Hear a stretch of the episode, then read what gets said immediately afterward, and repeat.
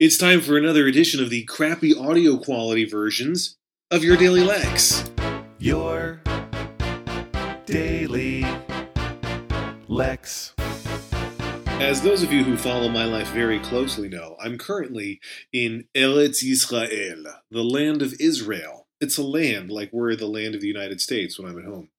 And uh, I'm in Israel visiting family, having a good time. Not really doing so much sightseeing, so much as family seeing.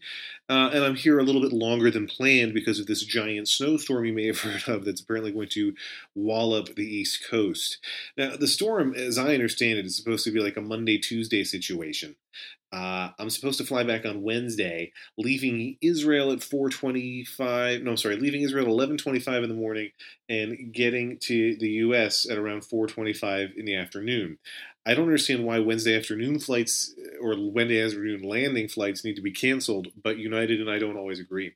So I woke up this morning to an email from United saying, "Hey, we've canceled your flight. Click on this link, or uh, feel free to call us if you want to, you know, find a way home." They didn't provide a phone number, and the link they provided 404'd. Eventually, that link started working. The website was clearly overwhelmed. But when I say the link they provided uh, eventually started working, I'm using working loosely because it let me pick a flight for today. So, you know, my flight's two days from now. I said, hey, you could go home right now if you rush to the airport.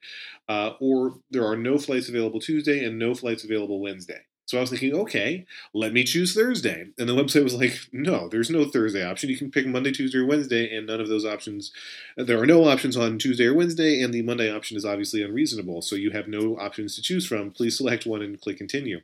There was nothing for me to select. Uh, and if I click continue, it was like, hey, you didn't select anything yet. So of course I had to call in and do that incredible hold dance. And honestly, uh, you know, sometimes I've been annoyed when I'm on hold and like, you know, you're predicted wait time is five hours and 27 minutes or whatever. Um, but at least then you have something to aim for. Here, United was giving no updates. Uh, the first several times I was disconnected um, early on in the process, mercifully. And then the third and final time, I was on hold for about an hour and 37 minutes before somebody answered.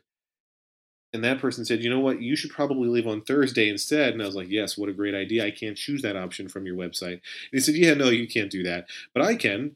Uh, and now you're on the same flight for Thursday. The whole actual conversation with a human took 90 seconds. Um, maybe, to be frank, maybe it, it, took two and a half minutes. I don't want to exaggerate here. Uh, that's a lot of hold time for very little talking time that's pretty much the diametrically opposed to the way this podcast operates, where it's just however many minutes it is two, three, four, five of just solid, pure, effective content. And I'm saying effective with an A because my content affects you. So, anyway, I get an extra day in Israel. Um, so maybe now I'll climb Mount Masada and swim in the Dead Sea. I don't know. Uh, I'm not going to do either of those things it is kind of weird. I mean, I understand how planet works and weather patterns and hemispheres, etc. Um, but it is kind of weird uh, to know that I can be in short sleeves where you know maybe 30 inches of snow could fall by the old hometown.